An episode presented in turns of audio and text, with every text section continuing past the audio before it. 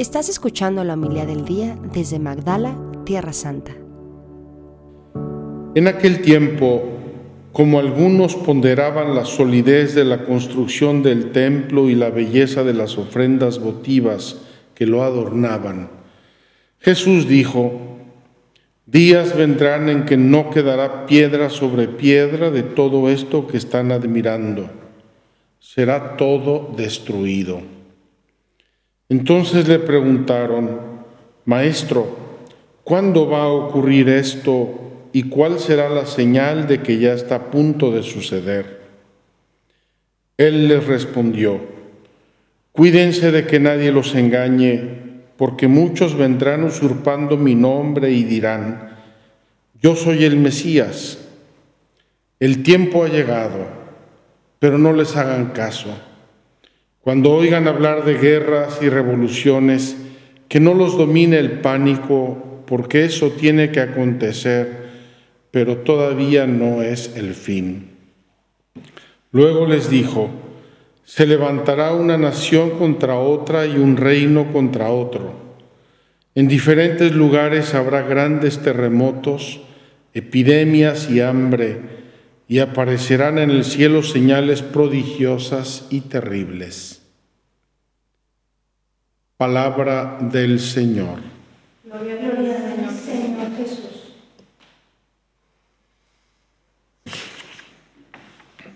Muy queridos hermanos, estamos en la semana de Cristo Rey. Y obviamente la liturgia nos quiere plantear algunos tipos de reinado. Aquí tenemos en eh, la primera lectura el rey Nabucodonosor, del cual después vendrán otros reyes, una dinastía, y van a pasar dinastías y reinados de diversa índole hasta que llegue el reinado que no pasará. Se anuncia un reinado que no pasará. Obviamente un reinado que no pasará, después de mencionar todos estos tipos de reinados, seguramente se refiere a otro tipo diverso de reinado. Ni es oro, ni es plata, ni es bronce, ni es hierro, ni es arcilla. ¿Qué será? Es otro tipo de reinado. Y análogamente eh, nos refiere el Evangelio el asunto del templo. El templo que estaban mirando los judíos con Jesús y que estaban ponderando la solidez de la construcción y la belleza de las ofrendas votivas. Era probablemente uno de los edificios o el edificio más bello en el mundo de aquel tiempo. Hace un año fuimos a Egipto a grabar la peregrinación del Éxodo. Y cuando yo entré en el templo de Karnak, los templos, porque hay dos o tres, en Karnak, yo me imaginé la belleza y la solidez del templo de Jerusalén. Entre otras cosas, porque en la construcción del templo de Jerusalén de tiempos de Jesús, es decir, ese segundo templo o tercer templo que se hizo justo antes de la vida de Cristo, lo hizo Herodes el Grande, intervinieron arquitectos egipcios, es decir, arquitectos que conocían la arquitectura, la grandiosidad del estilo faraónico. Cuando fui a Egipto y vi las pirámides, entendí lo que significa faraónico que nosotros decimos a veces con tanta desenvoltura. Un trabajo muy grande decimos que es faraónico. No, faraónico es faraónico, es único, es inmenso, es, es desproporcionado. Bien, dos analogías similares.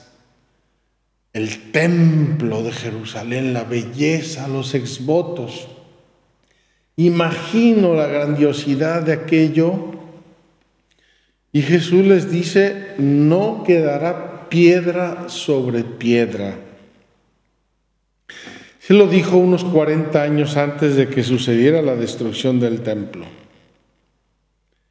En una de mis visitas a la zona del templo, pude eh, entrar, se puede entrar por donde está el muro de los lamentos, al lado hay un túnel, una galería, uno entra y va caminando, va tocando el muro antiguo del templo y pasa donde estaba la puerta donde entraba el sumo sacerdote al templo. Y en un sitio hay un cristal bastante grande, de esos gruesos, en el piso, y uno puede ver debajo en esa excavación cómo quedaron las piedras del templo en la destrucción del templo. Es impresionante. Son piedras cada una de 4, 5, 8, 10 toneladas, son como, como camiones enteros, como, como contenedores y quedaron destruidas, aventadas, amontonadas como fuera. ¿Qué nos está queriendo pues decir la liturgia si el, el, reino de Nabucodonosor, que era de oro, pasó y así llegaron otros reinos que se dividieron y se rompieron? Y el templo de Jerusalén, maravilloso, impresionante, quedó hecho ruinas, no, quedaron, no quedó piedra sobre piedra. ¿Qué nos está diciendo Dios? Nos está diciendo una, dos cosas muy sencillas, complementarias. Primera cosa, todo lo que hay en la naturaleza y todo lo que hacen los seres humanos es caduco. Recuerdo hace muchos años que conversaba yo con un grupo de jóvenes norteamericanos en Roma y los llevé a conocer los foros romanos. Les hablé del imperio romano, les hablé de la riqueza, de la belleza, del poder, de la dimensión del imperio romano, una cosa que probablemente no podemos ni imaginar nosotros. Y pasó. Y les dije a ellos, a lo mejor un día sí pasa el poder de Estados Unidos. Se quedaron entre asustados, horrorizados, incrédulos, casi, casi eh, mm, sentían, eh, experimentaban casi como que los estuviera yo ofendiendo lo cual me confirmó en que el poder de Estados Unidos, el, país más poderoso del mundo en dinero, en armamentos, en todo, muy probablemente un día pasará. Un día pasará y surgirán otros.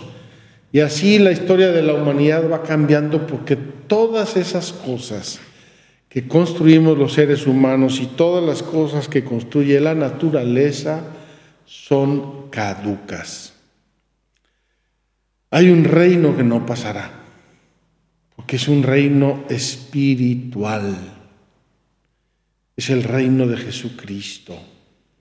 Qué hermoso, lo decíamos con la liturgia el domingo, reino de justicia y verdad, reino de amor, reino de paz, verdad, justicia, amor, paz, verdades imperecederas, verdades que no pueden caducar. A veces las podemos eclipsar un poco los seres humanos, como hemos visto en los regímenes totalitarios del siglo pasado, pero la verdad resurge el bien resurge, la justicia resurge, la verdad se impone. Ese es el reino de Cristo. Entonces, una llamada de atención a nosotros, en dónde ponemos nuestras certezas, en dónde ponemos nuestras esperanzas, en dónde ponemos nuestras seguridades, en algo caduco, en algo que va a pasar, en algo que se divide o en algo que permanecerá por todos los siglos de los siglos. Qué hermoso y qué sencillo nos expresa la liturgia esta verdad. No hay reino, ni edificio, ni nada que no vaya a pasar. Por muchos motivos. Hace unas semanas veíamos lo que pasó en Acapulco la naturaleza se echó una estornudita, estornudadita, y destruyó una ciudad en cuestión de horas. ¿Cuántos eh, huracanes podría haber eh, en el mundo, en los océanos, si Dios lo permitiera, si la naturaleza siguiera un poco perdiendo el sentido? ¿Cuántos huracanes podría haber? que podrían destruir ciudades enteras, imperios enteros, o terremotos, o guerras. ¿A qué nos acogemos? ¿En dónde está nuestra fortaleza? ¿En dónde está nuestra paz? ¿En dónde está nuestra certeza? Y lo quiero decir porque en estas semanas quizá por motivo de la guerra, por motivo de la política de muchos países, por motivo de estos cambios epocales que estamos viendo, mucha gente se ha sentido un poco como que le faltan las fuerzas. ¿Cuánta gente ha sentido, por ejemplo, depresión? ¿Ha sentido desmayo en su, en su vida, en sus valores, como que nos aturde, nos, nos, ah, nos acompleja tanta incerteza que se va abriendo, lo que creíamos que era indestructible lo estamos viendo caer. ¿En dónde está nuestra certeza, nuestra fortaleza, nuestra fe, nuestra seguridad? ¿En dónde está? Y la respuesta la conocemos, la respuesta la vimos el domingo pasado. Está en el reino de Jesucristo. Las olas de la historia pasarán, las olas de la política pasarán, las olas de las culturas y de la economía pasarán, el reino de Dios no pasará, la palabra de Cristo no pasará. Es nuestra certeza absoluta. Entonces, aquellos de nosotros que nos hemos sentido desfallecer con todas estas situaciones, hagámonos un buen examen de conciencia. ¿En dónde estoy parado? ¿En roca firme o en arenas movedizas? ¿Cuáles son mis certezas?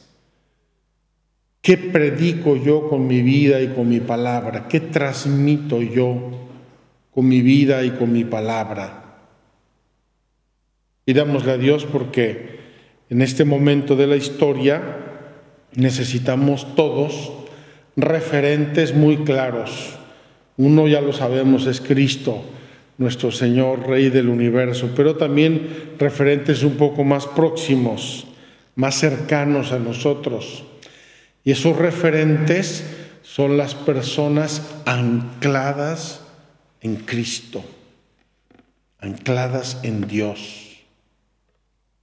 Pidámoselo mucho a Dios o que nos acerque a personas de esa naturaleza o que nos dé la gracia de serlo para mis hijos, para mi familia, en mi ambiente, en mi ciudad, en mi, en mi pueblo, en mi empresa, en, en el lugar de trabajo, en donde esté, ¿qué tipo de referente soy yo? ¿Qué tipo de referente soy yo?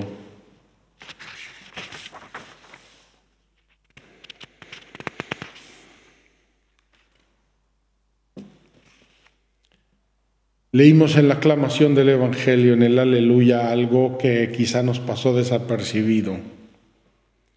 Sé fiel hasta la muerte y te daré como premio la vida, dice el Señor. ¿Cómo ser fiel hasta la muerte? Anclados en Dios. Que así sea. Muchas gracias por escucharnos. Si quieres conocer más acerca de Magdala, síguenos en YouTube y Facebook.